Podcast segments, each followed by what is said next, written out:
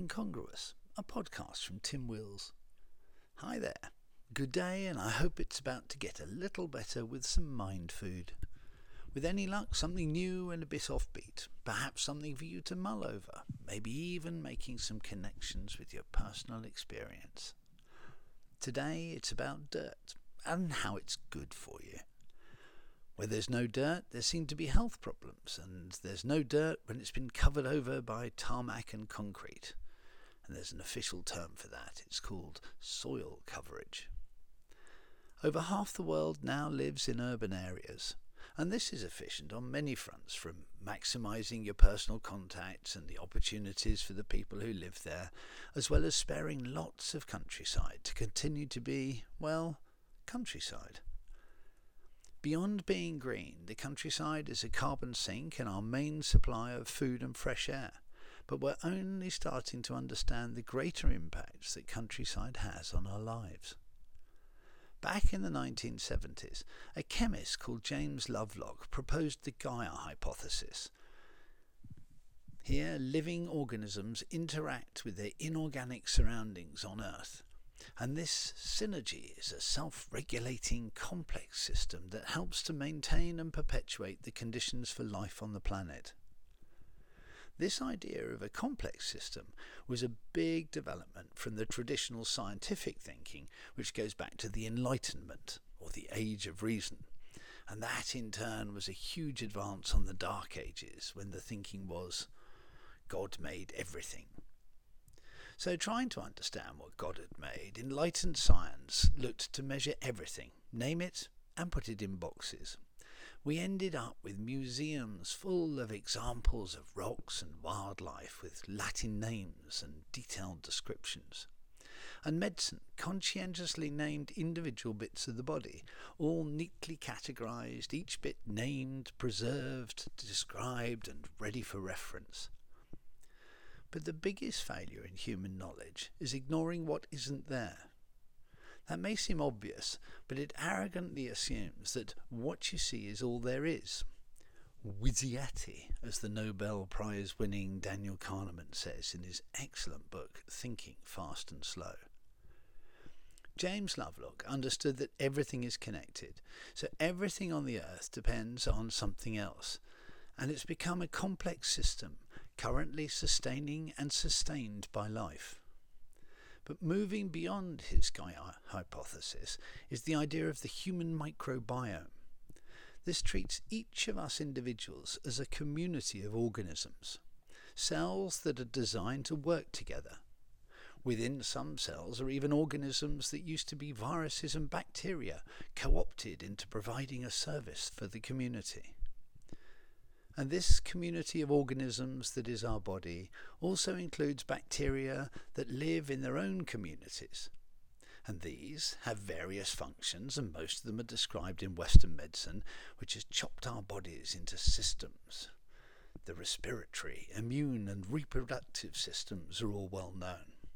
And there are others which include the musculoskeletal, all one word and all concerned with structure and movement. And there's the integumentary system, which is the skin, and that's the largest body organ. But all of these can be separate podcasts.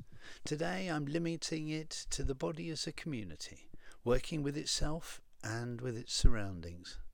And here we come to the digestive system, where bacteria work to absorb the nutrients we need. These bacteria are part of the community that makes up our body, and this community constantly interacts with our surroundings beyond just the food and air that we take in. There's a saying that gardeners live longer.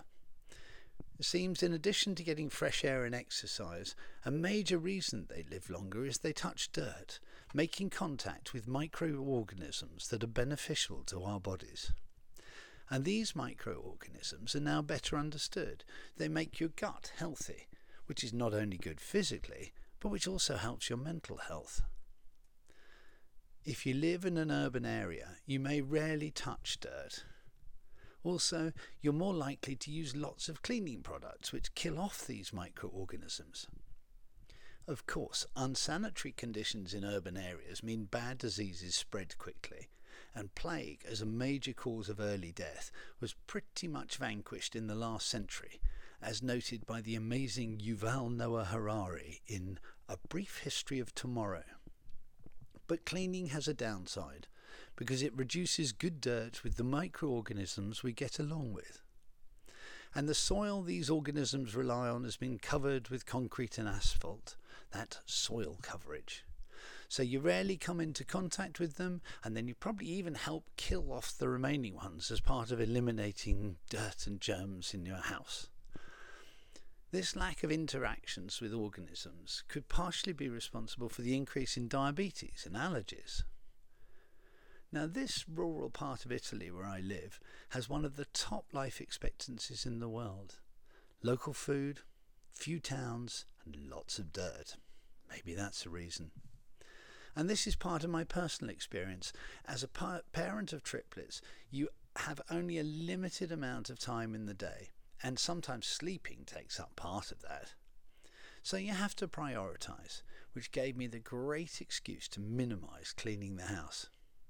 It's pretty soul destroying to tidy up a mess, then clean the surfaces that have been magically exposed, only to turn around and find your beloved offspring have traipsed through the door in muddy clothes and conscientiously destroyed your hard work, spreading toys and chaos with abandon. So I minimised the cleaning. Now, I normally cycle up the hill to the local baker's, often in grubby clothes that are sweaty by the time I get there. And one day I walked in on a conversation about the new school term and how so many kids got sick in the first few weeks. I said they needed strong immune systems. Probably they had little experience in fighting off bad germs. They need to play in the open air, in the dirt. The middle aged mother looked at me in my sweaty kit, while she looked me slowly up and down, ready to sneer at what the cat had dragged in. Then it seemed a light went on as she said, Maybe that's right. His children are never sick. Oh, did I feel good about having a messy house. Anyway, thanks for listening. Hopefully, you picked up some tidbits, maybe you've some food for thought. If you want more information about some of the stuff mentioned in this podcast, you could YouTube or even Google search for the Gaia hypothesis, the human microbiome or soil microorganisms. I hope you enjoyed this and feel a bit more informed, maybe even inspired. I look forward to your comments and wishing wish you a wonderful day. Copyright 2019. Incongruous. Tim Wills at timwills.com.